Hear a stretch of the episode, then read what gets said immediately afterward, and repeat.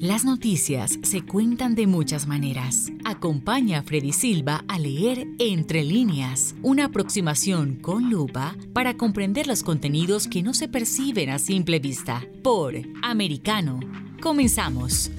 ¿Qué tal, amigos? Reciban todos un caluroso abrazo. Soy Freddy Silva, contento de acompañarlos en este nuevo capítulo de Entre líneas a través de Americano. Hoy estaremos hablando con un invitado especial. Él es Frank Polo, candidato por el Distrito veintisiete de Florida para el Congreso de los Estados Unidos, y por supuesto tendremos una plática muy interesante, ya que tiene bastantes planes y una contendiente con la cual seguramente muchos han escuchado y que también tiene un arrastre en el sur de la Florida. Vamos a darle la más cordial bienvenida. Frank Polo, es realmente un gusto tenerte con nosotros aquí en Entre Líneas. No, el gusto es todo mío, Freddy. Gracias por invitarme.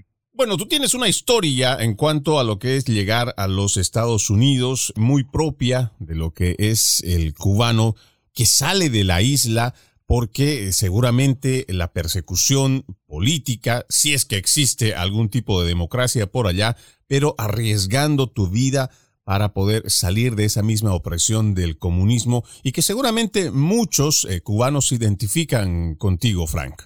Sí, seguro. Yo yo escapé en el mil novecientos noventa y cuatro, después que el régimen me puso en la cárcel, simplemente para mandarle un mensaje a mi padre, decirle a mi padre que, porque mi padre pidió un permiso para venir a los Estados Unidos, y eso era un poco ofensivo para ellos. En aquel entonces ellos decían que todo el que venía a los Estados Unidos venía donde el enemigo. Y ellos me pusieron en la cárcel como para decir, bueno, se te queda uno atrás, recuerda que eran uno atrás. Y ahí fue donde yo decidí, eh, después de haber tenido otros encontronazos con, con la inteligencia cubana, decidí irme del país.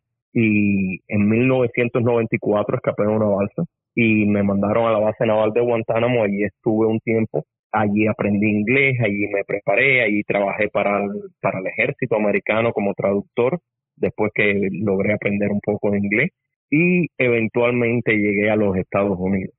Bueno, y seguramente esa misma preparación y además el sufrimiento, el hecho de haber sido parte de esa persecución castrista, además de ser un disidente, Frank, eso también lo termina convirtiendo en esa persona que es capaz de no quedarse callada y que puede decir lo que ha vivido, ya denunciando este tipo de situaciones que trae el comunismo y que, por supuesto, muchos eh, que igual que tú han llegado tal vez antes con el fenómeno del Mariel o tal vez pudieron haber venido después, pero han sufrido esa situación del comunismo. Ahora, ya estando aquí dentro de, de los Estados Unidos, Frank, me imagino que también el hecho de haber estado eh, compartiendo con muchas personas que callan esta situación. ¿Cómo es que tú puedes entender que hay muchos cubanos que vienen simplemente, eh, dicen, pues bueno, ya si está así, ¿qué hacemos? Hemos intentado de todo, eh, durante seis décadas hemos tratado de hacer algo, pero ya la gente es como que lo hubiera perdido algunos, eh, no muchos, pero son eh, algunos, que es como que ya le hubieran perdido la voluntad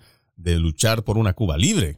Mira, hay una realidad y es lo que yo siempre trato de llevarle a las personas, porque el tema de Cuba es muy complicado para entender demasiado. Pudiéramos hacer cuatro o cinco programas hablando no solo del tema de Cuba en general, sino de cómo ellos han logrado infiltrar el exilio y las organizaciones en los Estados Unidos. Es un tema muy, muy, muy complicado. Ahora, yo lo que le, les explico a las personas, y sobre todo he tratado de hacer ese trabajo en Twitter y en las redes sociales mías cada vez que puedo hablar, sobre todo el tema de Colombia. Lo hablo y lo toco mucho porque hay una realidad. El socialismo trata de quitarte las armas, trata de quitarte tu estabilidad económica para que tú dependas del gobierno y dependas de estar todos los días corriendo de una esquina a la otra, buscando qué vas a comer, buscando qué vas a hacer esta noche para ponerle a tus hijos en la mesa. Y esas son las realidades. El, el cubano no puede hacer política, porque antes de hacer política tiene que preocuparse de cómo va a alimentar a su familia. Y es lo mismo que estamos viviendo hoy aquí en los Estados Unidos. Si te das cuenta, los precios están exorbitantes, lo, la, los precios de la gasolina, los precios de los, de los, de los víveres, de las comidas y las cosas que necesita uno para sobrevivir. Y eso se hace intencionalmente, para que el ser humano no haga política, para que se concentre en otra cosa, en cualquier otra cosa, menos la política, es decir, en cómo van a sobrevivir, cómo van a vivir, y es la razón por la cual el cubano no lucha, aparte que no tiene las armas. Vamos a recordar que en el cincuenta y en el sesenta, en el sesenta, si mal no recuerdo, sesenta y uno, Fidel Castro dijo en Cuba, bueno, ¿armas para qué? Si nosotros no somos el enemigo, ¿para qué quieren armas a la gente? Y le quitó las armas al pueblo. Y por eso para mí siempre la segunda enmienda es algo que para mí tiene que ser sagrado. No, no creo que haya espacio para discusión en cuanto a eso. Y por supuesto, el Partido Republicano, que tiene más la filosofía de la derecha, está muy claro en eso, ¿no? En cuanto a que las armas, además de lo que la Constitución ampara, está no solo para defender la vida, la propiedad privada, sino esto que tú mencionas muy importante, que parece que mucha gente lo da por sentado de que siempre vamos a tener la libertad garantizada, cuando tenemos gobiernos totalitarios que de alguna u otra forma tratan de imponer sus agendas por encima de lo que son los derechos constitucionales y las libertades individuales. Estamos viendo este avance muy peligroso, no sé cómo es que tú puedes verlo, pero por lo menos en la región estamos viendo a Canadá, que ya ha presentado este proyecto de ley para que exista cero el manejo, porte y compra y venta de armas. Lo mismo se está replicando en Chile, que lo hemos escuchado por parte del presidente ante su Congreso, y realmente el movimiento que se está haciendo aquí en los Estados Unidos, que también tiene esa misma falacia de mentirnos o querernos hacer creer que quitando las armas es que la delincuencia o el criminal va a dejar de delinquir. Algo que, por lo menos en lo personal, me parece que es una demagogia, porque en la realidad eso no pasa. Ahora, el hecho de que pongamos eh, más restricciones, bueno, se puede hacer, se puede evitar que algún criminal lo tenga. Eso todavía está en, ¿qué diremos? De que se puede mejorar muchas cosas, se pueden mejorar. Pero algo que a mí no me queda claro, y no sé si compartirás conmigo, es que el criminal, y lo estamos viendo sobre todo con mucha evidencia, el criminal no va a ir por la vía legal a conseguir un arma. El criminal por eso es un criminal, ¿no es cierto? Correcto, mira Freddy, eh, dices algo muy, muy importante y, y es eso mismo, de que el criminal, yo no tengo problema en que se le restrinja, no, que se le quiten todas las armas a los criminales, pero esta gente no están viniendo atrás del arma del criminal, están viniendo atrás del arma de la persona decente, de la persona que cumple con las leyes, y esa es la persona que a ellos les interesa quitarle el arma. El criminal para ellos no es un problema. Recuerden, en Venezuela los criminales tienen armas, los criminales acaban y hacen de todo y, y tienen sus armas, pero pero podemos ir a Cuba, donde las armas es una cosa que no se ve, que ya la quitaron hace muchos años, y, y existe todavía el crimen, y existe el que matan a puñalada a una persona o a otra, o a machetazos, como, como decimos en Cuba. Eh, el crimen no lo van a eliminar ellos por eliminar las armas, al contrario, el crimen va a seguir ahí, el criminal va a encontrar otra forma, en el caso que ellos logren quitarle las armas a los criminales, porque en la vida real los criminales tienen un mercado muy paralelo, muy muy aparte al, al que al mercado regular, que es el que accede toda la persona decente que necesita las armas para proteger a su familia y proteger su propiedad.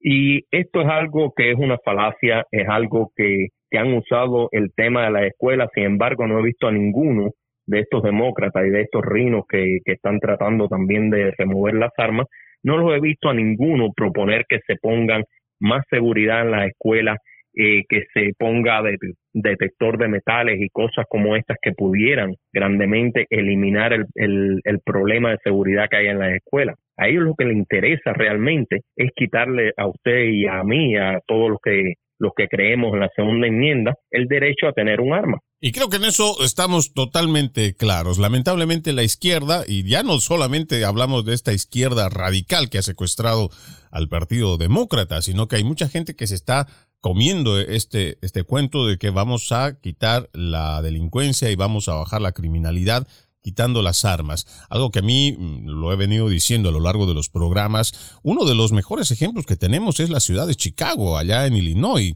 Cuando hablábamos de un tiroteo que tristemente cobró la vida de diecinueve niños y dos maestras en Uvalde, Texas, realmente era, eh, por supuesto, que ha dejado en luto a toda la nación.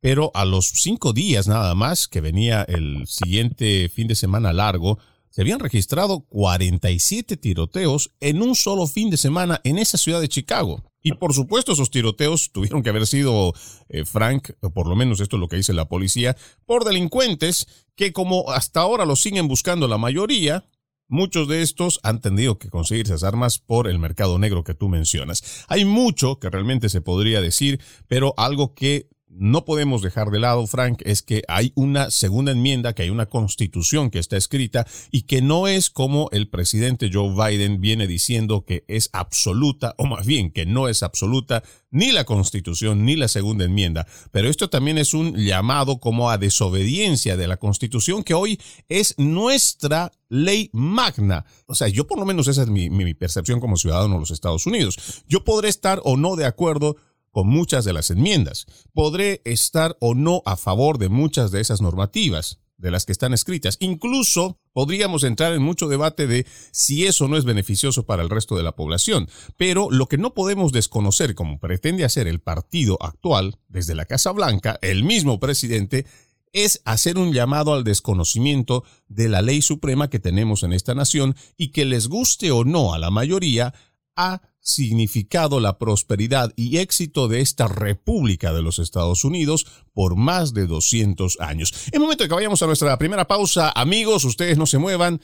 Vamos a retornar con más, recordándoles primero que pueden escucharnos, además de la radio, en Sirius X M, canal ciento cincuenta y tres. También lo pueden hacer en doble u doble u doble u punto americano media punto com, doble u doble u doble u punto americano media punto com, y también descargando nuestra aplicación Americano, tanto para los dispositivos de Apple como Android. Ya volvemos.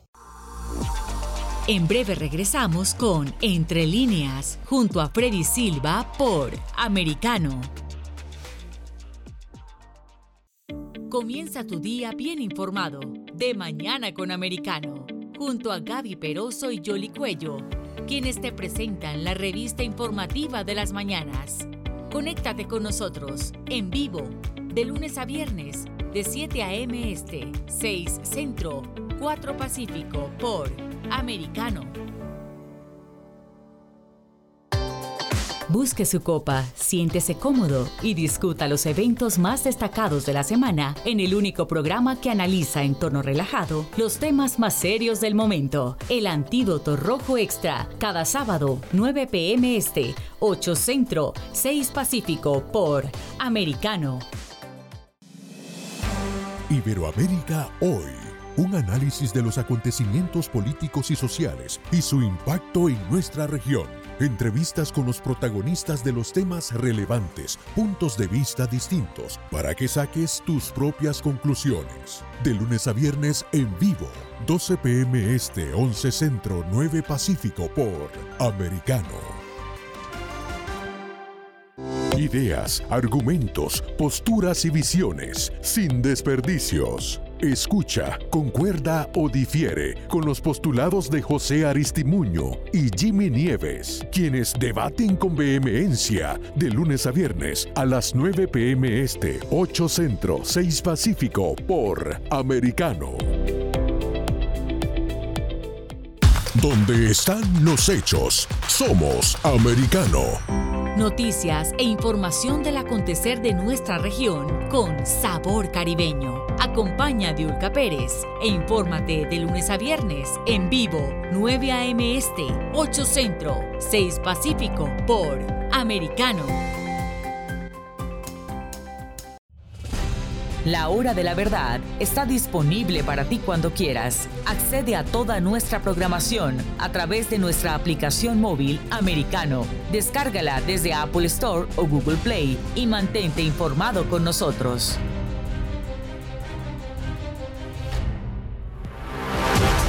Siempre en el saber, siempre en la verdad, siempre Americano. Estamos de vuelta con Entre Líneas, junto a Freddy Silva por Americano. Continuamos con más de Entre Líneas. Hoy tenemos como invitado a Frank Polo, candidato por el Distrito veintisiete de la Florida para el Congreso de los Estados Unidos. Frank, hemos hablado sobre la segunda enmienda, pero hay otro problema que me parece que es muy profundo que se está viviendo en los Estados Unidos y tiene que ver con la familia y la decisión de los padres sobre la educación de sus hijos. hay una cultura woke que cada vez se está normalizando más en el resto del país. A través de mis redes sociales he venido denunciando, y seguramente muchos otros también, que el tema, por ejemplo, solo por mencionar uno, que tiene que ver con estas presentaciones drag queens en presencia de niños, de menores de edad. Hemos publicado muchos videos donde estos niños le pagan dinero o le dan dinero, que seguramente lo reciben de sus padres, en estos espectáculos donde incluso se los hace en bares que se dan a plena luz del día, pero también se lo está haciendo en las escuelas y con el dinero de los contribuyentes. ¿Cómo es que tú ves esta situación? Yo he visto en tu perfil que eres eh, más pro familia, además que seguramente entre lo que significan los valores eh, morales eh, cristianos y los valores morales de derecha. ¿Cómo es que tú ves esta situación? Sí, correcto. Para mí es un poco chocante, por supuesto, porque me crié en una familia católica, soy, soy cristiano, siempre lo he sido. Y, y esto es algo bastante chocante para mí. Sin embargo, yo entiendo eh, que el padre que quiera eh, destruir a su hijo, ese es su problema. Pero donde yo veo el problema grave es en que en las escuelas, al hijo del padre que no le interesa ese tipo de vida, que no ha dado el, el permiso para que estas cosas pasen, se están, las escuelas están llevando a estos niños a estos shows y los están, los están manipulando. Y ahí es donde yo veo un problema muy grave, porque si tú como padre no sabes cuidar a tu hijo y no sabes darle la educación correcta, ese es problema tuyo. Y, y está bien claro en la Constitución, inclusive hay mucho, mucho case law que, eh, es decir, leyes Eh, que se han decidido por medio de las cortes, en las cuales se habla de, de que el padre, el Estado, no puede decidir sobre la educación de los hijos. Y cuando tú vas a una escuela pública y mandas a tu hijo a la escuela pública y tu hijo está siendo adoctrinado por los maestros, no solo en esto, pero estamos hablando en teorías de, de raza, en, en tantas cosas que están tratando de adoctrinar a los niños, ahí ya es donde entra el problema. Por eso que yo creo que los padres tienen que tener una voz dentro de la educación de sus hijos. Y creo que inclusive hay un padre que habla de que de que sus hijos fueron llevados con un ofensor sexual, creo que se dice en español, un sex offender. Sí, un agresor sexual. Que, un agresor sexual, correcto. Y fue llevado a un show de esto. Y esas son las cosas que yo digo, bueno, ¿hasta qué punto vamos a permitir al gobierno? El gobierno no se puede meter en la educación de, de los hijos, de, es decir, de que le da cada padre a sus hijos. Y eso es lo que está pasando dentro de nuestro país. Es, es muy parecido a lo que pasaba en Cuba. En Cuba se llevaban a los niños a una cosa que le llamaban las escuelas al campo, donde los tenían apartados de sus familias para poderlos adoctrinar. Y muchas veces lo, eh, eh, una de las propagandas grandes que hace la dictadura cubana es que ellos dan educación gratis. Pero en la vida real esa educación no es gratis. Esa educación, en la mañana el estudiante iba y cogía sus clases y en la tarde trabajaba como un campesino en el campo para producir para el gobierno. Y aparte de eso tenían la ventaja que tenían al niño apartado de la familia y la familia ya no podía decidir sobre la educación de ese niño, porque ellos lo podían adoc- adoctrinar cuando estaban lejos de, de la familia. Y eso, esta es la realidad que estamos viviendo hoy en día. Cada día más tratan de destruir la familia por medio de las cortes, por medio de diez mil formas.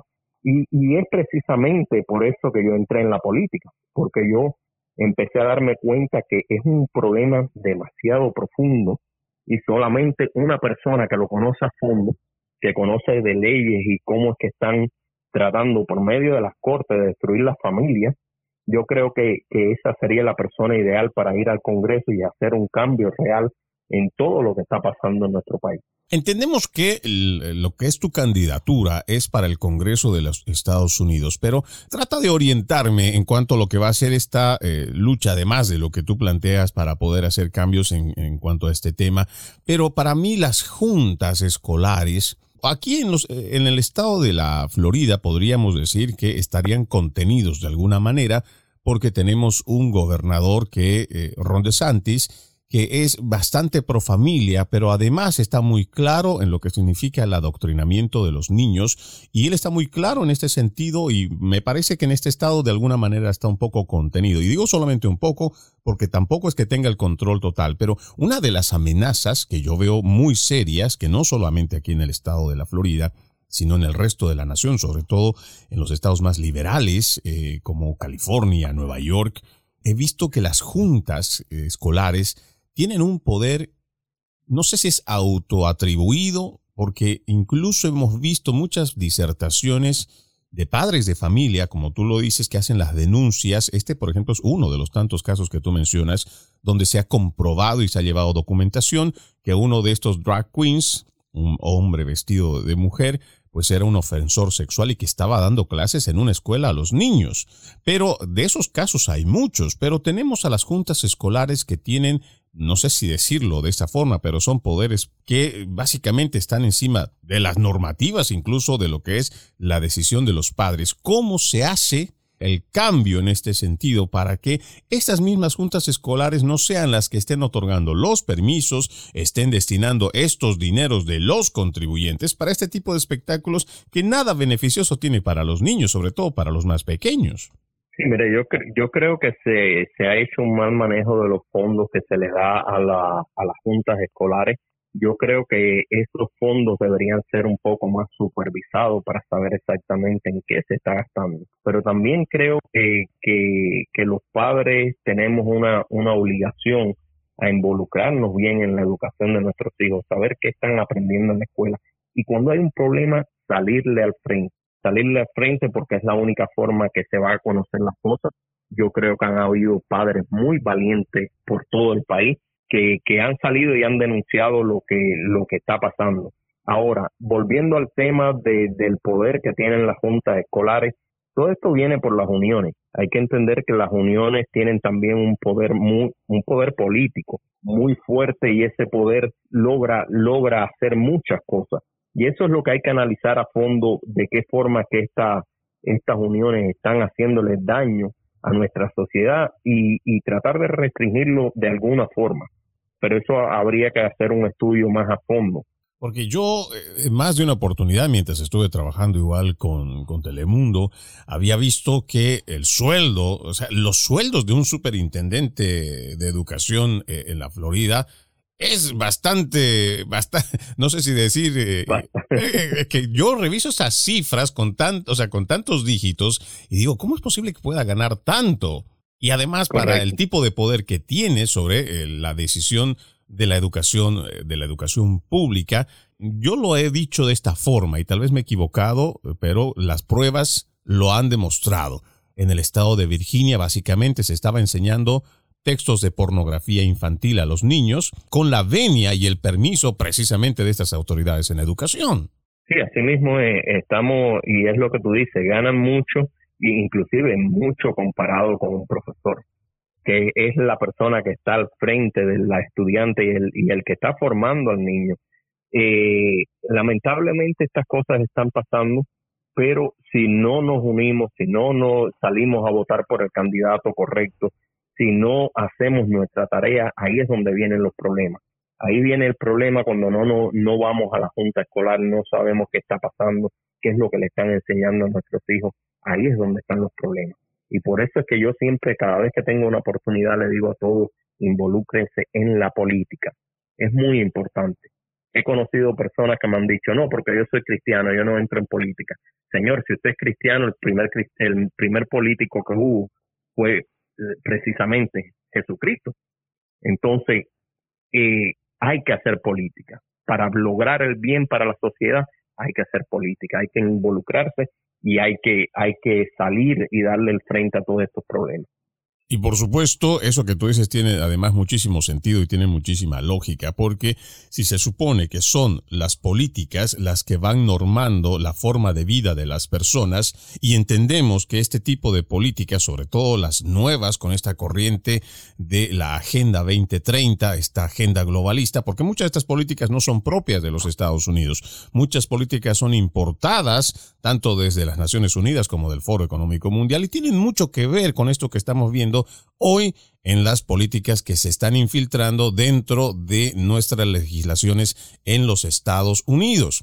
Y es importante meterse en la política el momento que uno ve que estas políticas están haciendo efecto y están dañando el día a día de las personas, pues la forma lógica es entrando en la política, porque la única forma de revertir esta situación es que uno se inmiscuya en ver cómo han logrado pasar estas políticas, cómo han logrado pasar estas leyes, cómo es que se ha dado todo esto para que uno tenga la idea de cómo poder revertirlo, porque ya esto de la guerra solamente virtual, de que vamos a opinar a través de las redes sociales, en Facebook, en Instagram, no me parece mal, porque eso también es, una, es la expresión del descontento, pero tenemos que ir ya un paso más allá. Tenemos que hacerle frente a esto, porque de otra forma las leyes que se están eh, que se están aprobando pues van a terminar afectando la vida de las personas, especialmente hoy que tienen eh, por objetivo destruir la familia, las identidades y el patriotismo. Solo cierro con esto antes de que vayamos a la pausa.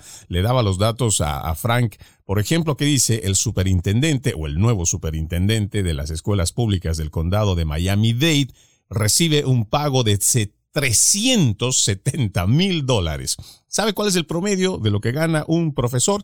cuarenta y siete mil quinientos dólares. Y creo que estoy exagerando en la última cifra, pero son trescientos setenta mil dólares anuales que recibe el superintendente, además de los poderes que tiene para poder dar uh, visto bueno para que se lleven adelante cosas que con seguridad puedo decir muchos de los padres de familia no están de acuerdo. Vamos a la pausa, amigos, ya regresamos con más.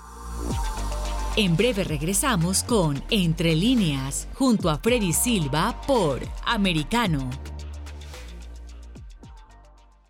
Una mirada global de la influencia de Medio Oriente en el mundo occidental, junto a Hannah Beris, cada sábado, en Israel Hoy, dos p m Este, uno Centro, doce Pacífico, por Americano. Los avances científicos y tecnológicos relevantes, Internet, redes sociales y el mundo de los videojuegos en Tech Talk con Pablo Quiroga. Conéctate de lunes a viernes, dos p m Este, uno Centro, once Pacífico, en vivo por Americano.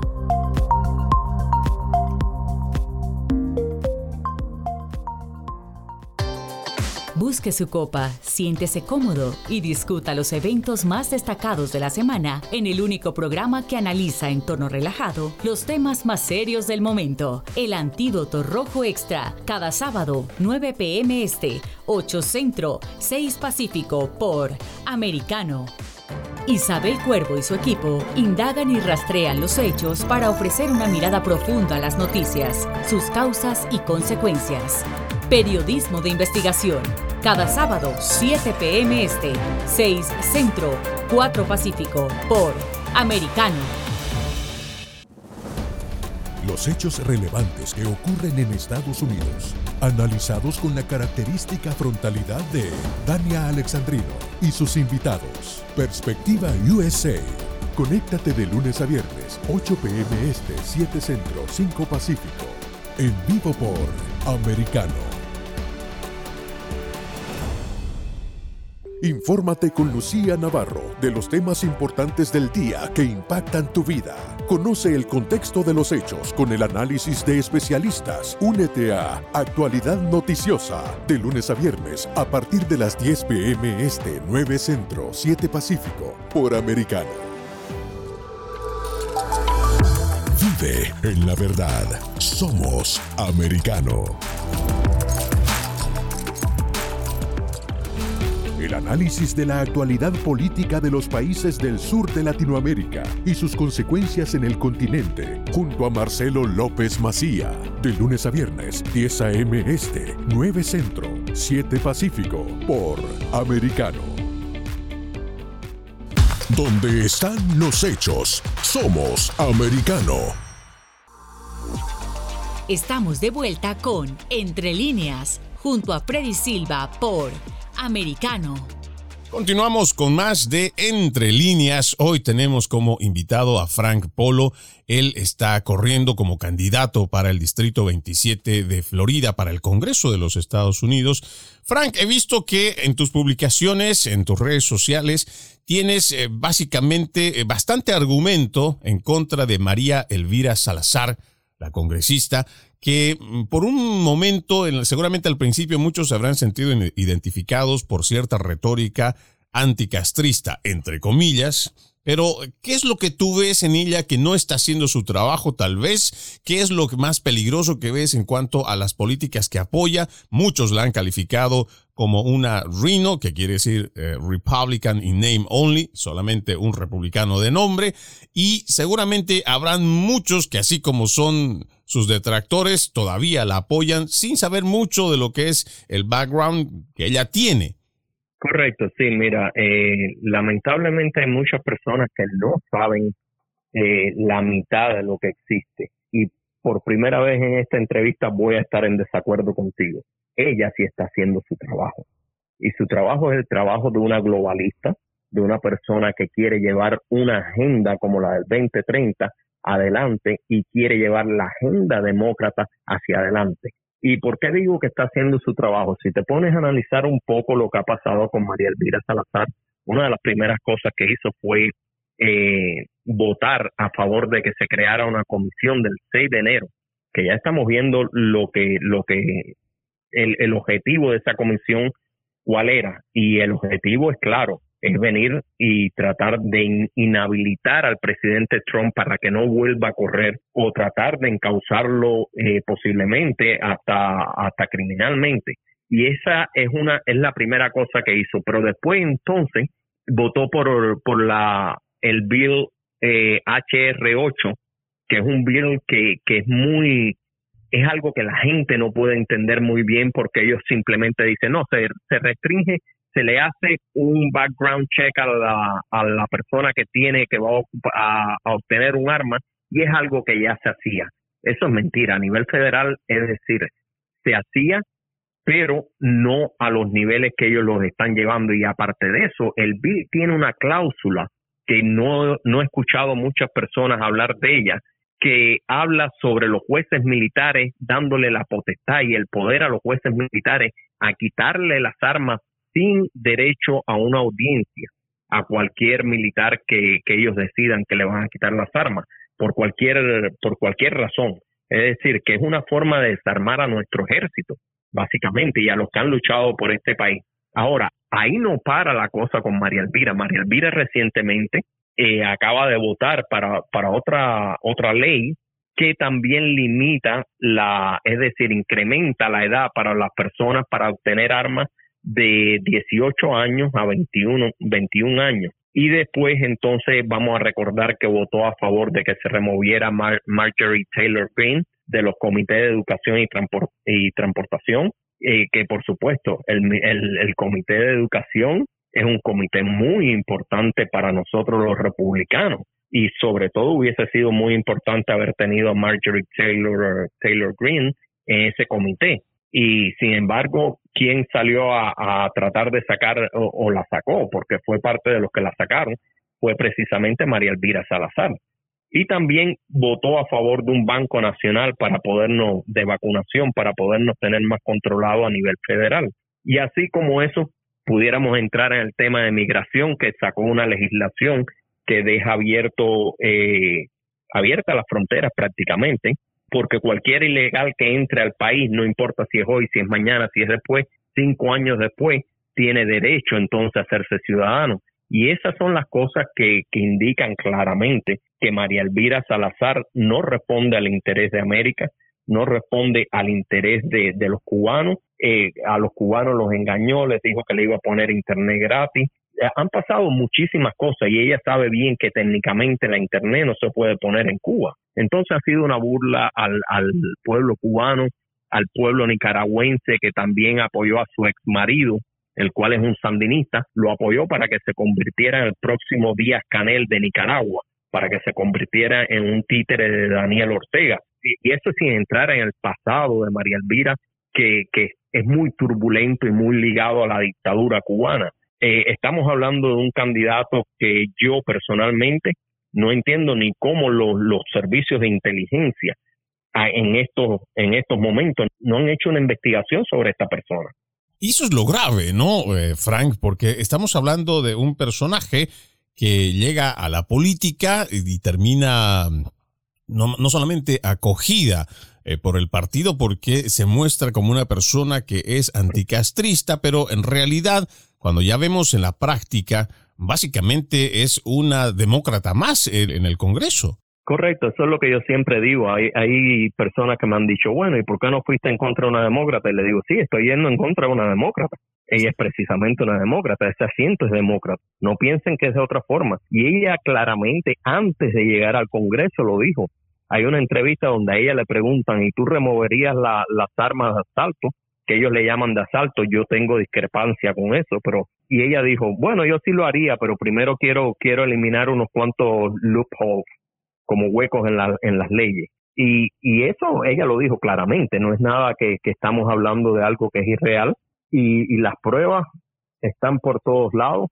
Eh, mi campaña tiene un, un canal de YouTube que donde yo pongo todas las pruebas de lo que yo hablo. Sinceramente nunca, no me gusta hablar, y mucho menos de una dama, pero es un problema de informar a la población porque tenemos que hacer un buen trabajo informando.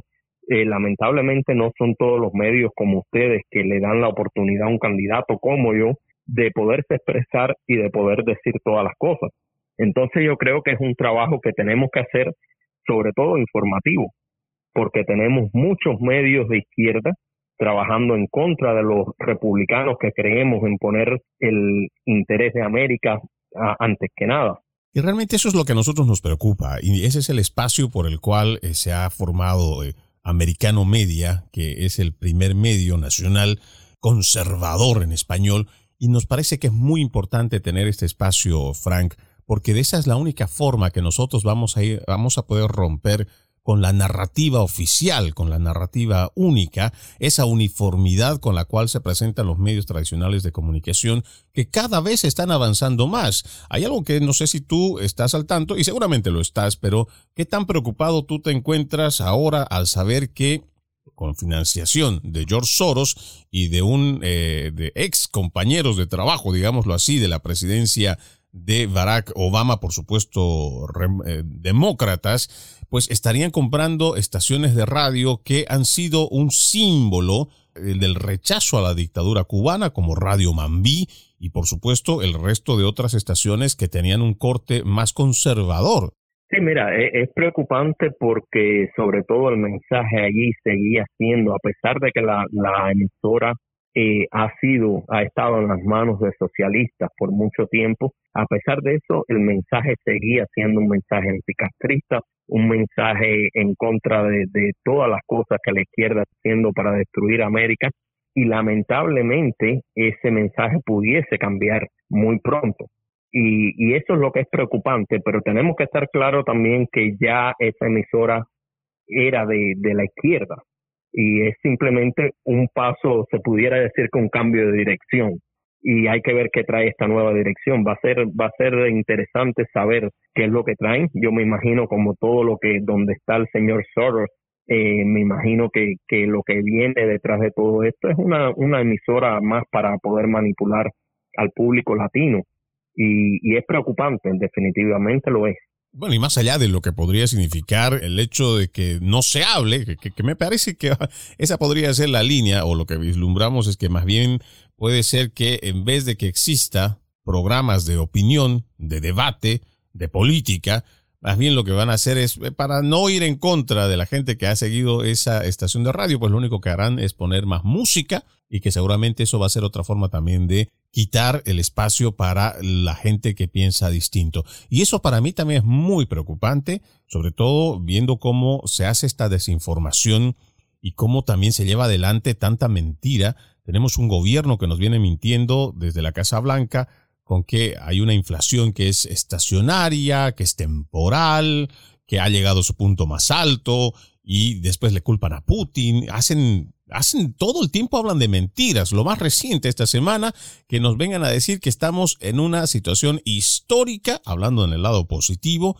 de cómo está la economía de los estadounidenses cuando tenemos tantos problemas, Frank, sobre todo económicos, los cuales, pues, esto ya no escapa del ciudadano de a pie que va todos los días a comprar gasolina.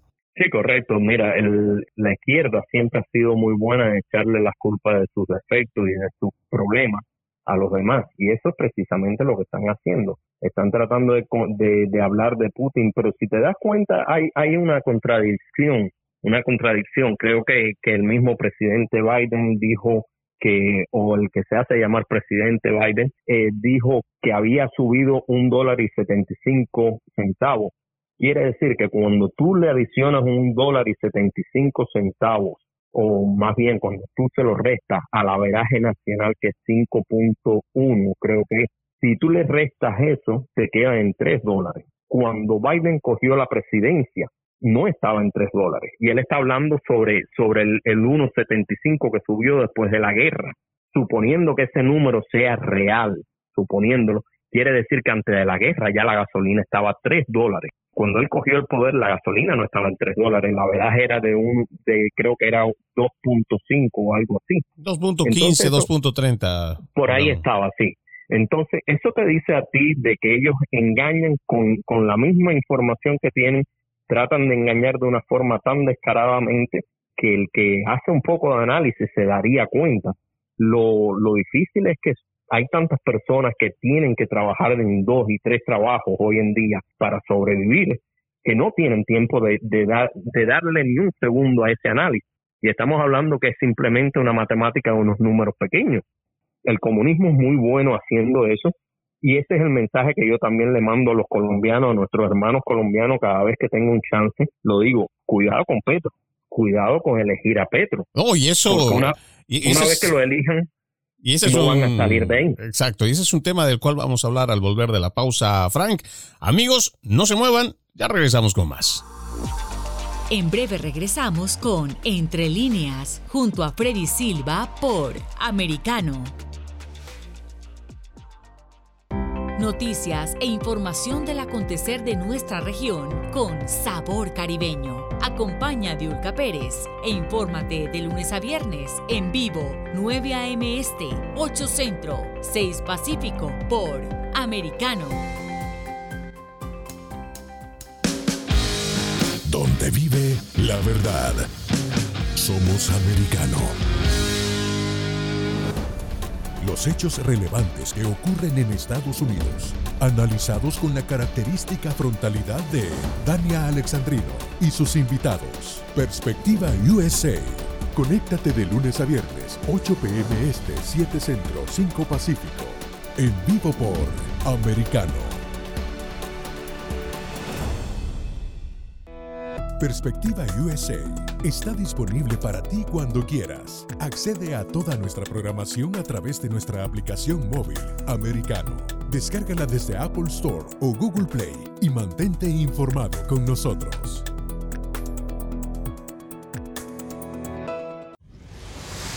Diego López y Dianelis Guerra comentan y analizan el acontecer deportivo, torneos, campeonatos y la actuación de tus atletas favoritos en Deportes Americano. Sábado, diez pe eme Este, nueve Centro, siete Pacífico por Americano. Busque su copa, siéntese cómodo y discuta los eventos más destacados de la semana en el único programa que analiza en tono relajado los temas más serios del momento. El Antídoto Rojo Extra, cada sábado, nueve pe eme Este, ocho Centro, seis Pacífico por Americano. Los hechos relevantes que ocurren en Estados Unidos, Europa, Asia y Medio Oriente, vistos con la mirada experta de la internacionalista Lourdes Subieta en Así está el mundo, de lunes a viernes, once a eme Este, diez Centro, ocho Pacífico, en vivo por Americano. Ideas, argumentos, posturas y visiones, sin desperdicios. Escucha, concuerda o difiere con los postulados de José Aristimuño y Jimmy Nieves, quienes debaten con vehemencia de lunes a viernes a las nueve pe eme Este, ocho Centro, seis Pacífico por Americano.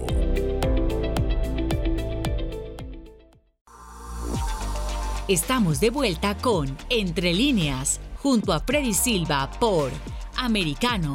Continuamos con más de Entre Líneas. Hoy tenemos un invitado especial, Frank Polo, candidato por el Distrito veintisiete de la Florida, en esta conversación más que entrevista, donde estamos compartiendo estos puntos de vista. Frank, eh, antes de irnos a la pausa hablábamos de Colombia y yo repito un, eh, bueno, voy a parafrasear más bien lo que decía un diputado colombiano y voy a hacerlo en las palabras eh, más sutiles que se podrían escuchar o que sean más auditivas. Él decía que lamentablemente Venezuela está comiendo estiércol y a Colombia se le está antojando, teniendo una un país que tienen al lado de vecino, el cual era un país muy rico y creo que todavía lo sigue siendo, nadando en petróleo como es Venezuela, y haber visto tan de cerca cómo avanzó el proyecto bolivariano con Hugo Chávez y que hoy tienen más de veinte años que no se lo pueden quitar de encima. Hay más de seis millones de eh, autoexiliados y básicamente muchos de ellos han sido, han tenido que recibirlos en Colombia,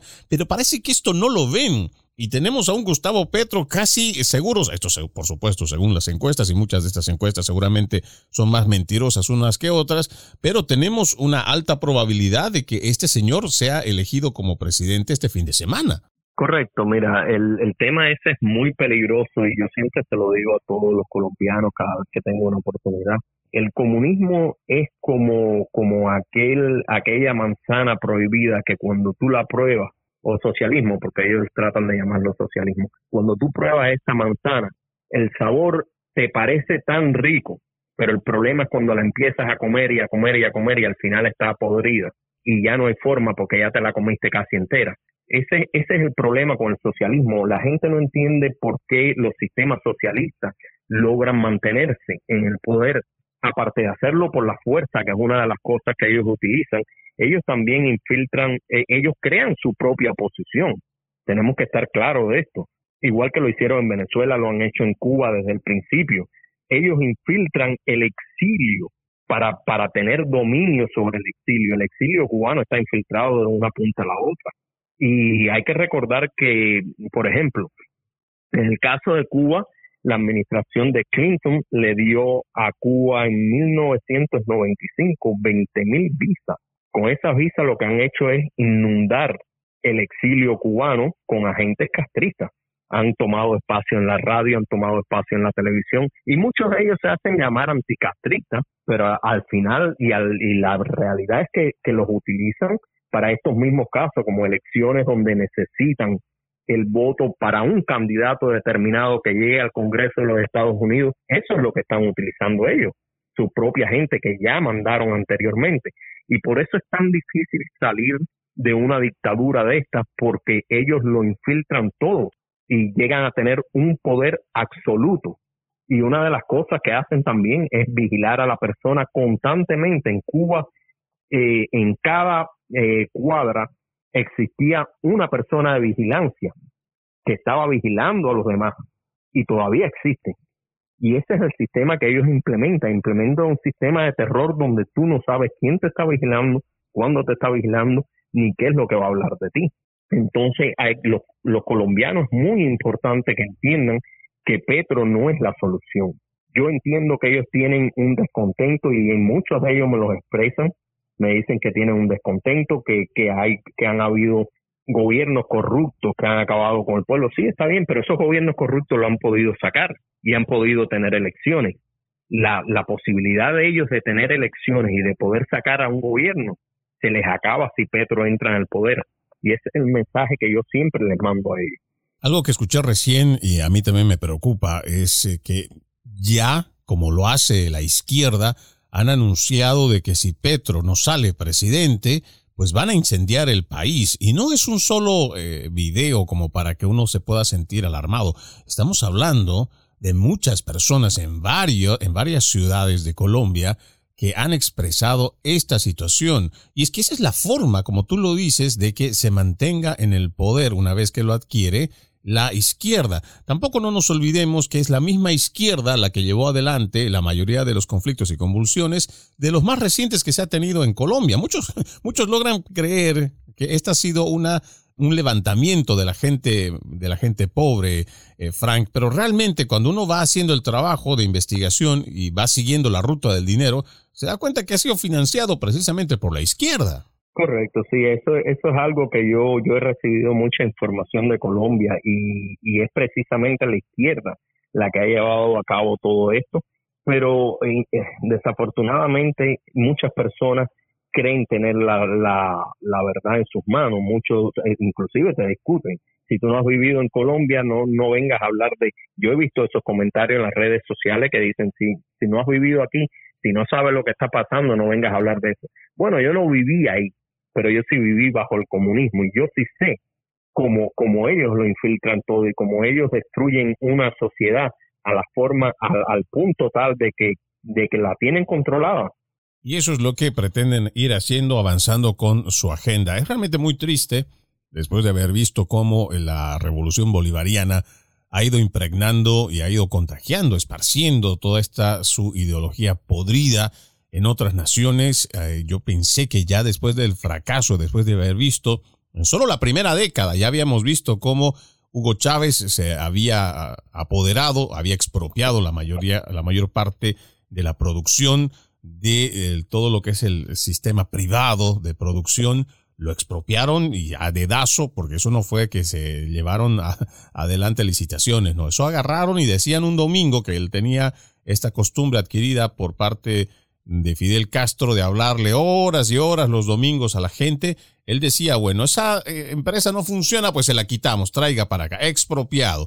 Y eso fue lo que eh, fue llevando a la industria privada a la debacle, y básicamente lo que tenemos y se ha ido viendo con el paso de los años, la crisis alimentaria, la crisis de productos básicos. Había temporadas que no había papel higiénico para la gente, realmente muy lamentable. Y ya ni hablar de lo más grave que es la cantidad de vidas que se han perdido, sobre todo niños que han muerto de hambre en Venezuela, una de las naciones más ricas del Cono Sur, y lamentablemente, incluso con toda esta experiencia que se tiene de Venezuela, pues hay gente que todavía le cree al socialismo disfrazado de comunismo o comunismo disfrazado de socialismo que plantea este candidato Gustavo Petro. Vamos a la última pausa en Entre Líneas. Amigos, no se muevan, ya regresamos con más. En breve regresamos con Entre Líneas, junto a Freddy Silva por Americano. Somos Americano.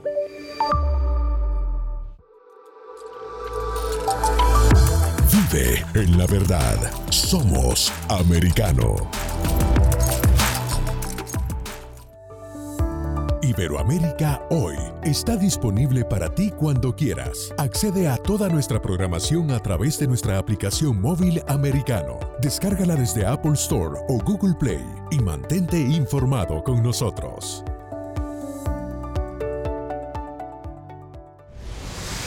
Diego López y Dianelis Guerra comentan y analizan el acontecer deportivo, torneos, campeonatos y la actuación de tus atletas favoritos en Deportes Americano.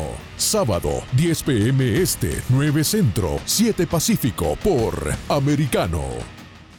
Ideas, argumentos, posturas y visiones sin desperdicios. Escucha, concuerda o difiere con los postulados de José Aristimuño y Jimmy Nieves, quienes debaten con vehemencia de lunes a viernes a las nueve p.m. Este, ocho Centro, seis Pacífico por Americano. Diversas ideas, múltiples argumentos, distintos puntos de vista. Únete a las líderes de opinión más influyentes de habla hispana. De lunes a viernes, seis p.m. Este, cinco Centro, tres Pacífico, por Americano. Comienza tu día bien informado. De Mañana con Americano. Junto a Gaby Peroso y Yoli Cuello, quienes te presentan la revista informativa de las mañanas. Conéctate con nosotros, en vivo, de lunes a viernes, de siete a.m. Este, seis Centro, cuatro Pacífico por Americano. Vive en la verdad. Somos Americano. Infórmate con Lucía Navarro de los temas importantes del día que impactan tu vida. Conoce el contexto de los hechos con el análisis de especialistas. Únete a Actualidad Noticiosa de lunes a viernes a partir de las diez p m Este, nueve Centro, siete Pacífico, por Americano. La Hora de la Verdad está disponible para ti cuando quieras. Accede a toda nuestra programación a través de nuestra aplicación móvil Americano. Descárgala desde Apple Store o Google Play y mantente informado con nosotros.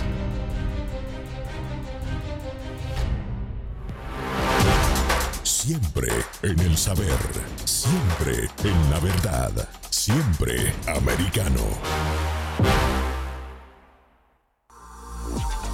Estamos de vuelta con Entre Líneas, junto a Freddy Silva por Americano.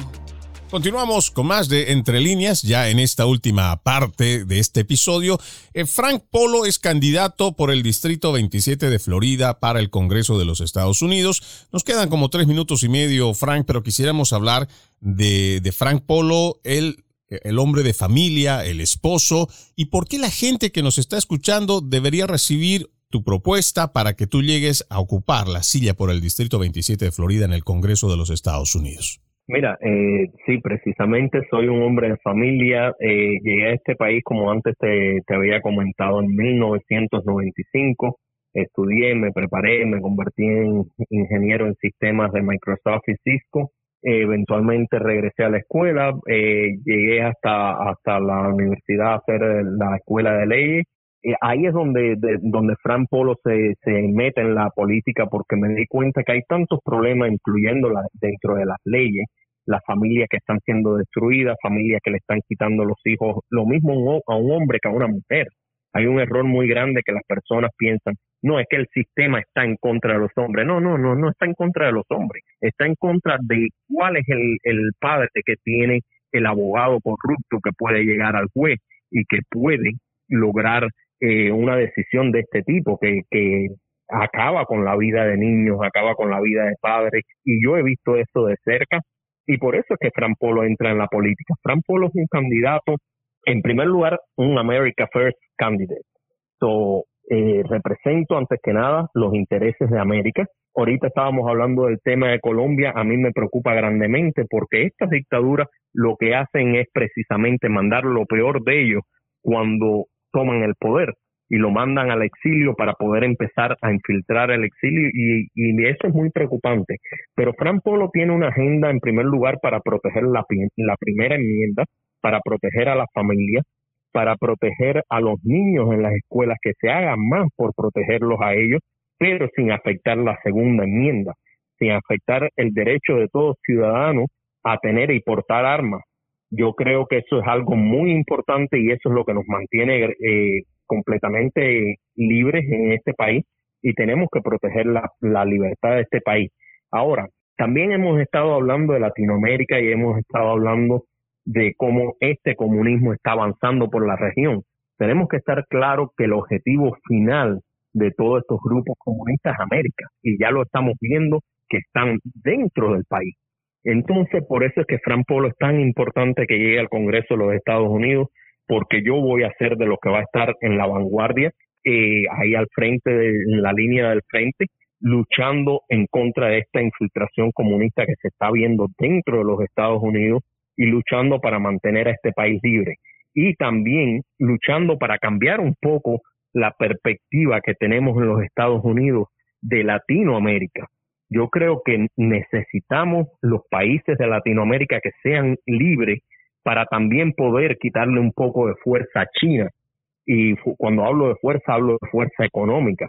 El poder que está obteniendo China de nosotros mismos, Eh, por medio de, de nosotros los americanos, muy preocupante también, y ese poder es algo que pudiéramos nosotros, con ese dinero que, que se le está mandando a China prácticamente, pudiéramos a, avanzar un poco más dentro de la región y cambiar un poco la, la perspectiva que se, se ha perdido en cuanto a Latinoamérica. Yo creo que en Latinoamérica los Estados Unidos tiene que estar muy involucrados en la en la libertad de todos estos países, sobre todo por seguridad nacional. Extremadamente importante todo lo que mencionas y por supuesto en lo que va de esta trayectoria hasta el ocho de noviembre, pues espero que no sea esta la última vez que conversamos, Frank, porque tenemos muchos temas que por supuesto han quedado pendientes, pero te quedamos muy agradecidos porque nos hayas permitido estos minutos aquí en Entre Líneas. No, igualmente, para mí es un placer estar acá con ustedes. De esta forma nosotros ponemos punto final a esta eh, misión de Entre Líneas a través de Americano. Soy Freddy Silva, contento de haberlos acompañado. Los invito a que sigan con la programación de Americano. Permiso. Entre Líneas, un programa en el que leemos un poco más de lo que está expresamente escrito o dicho.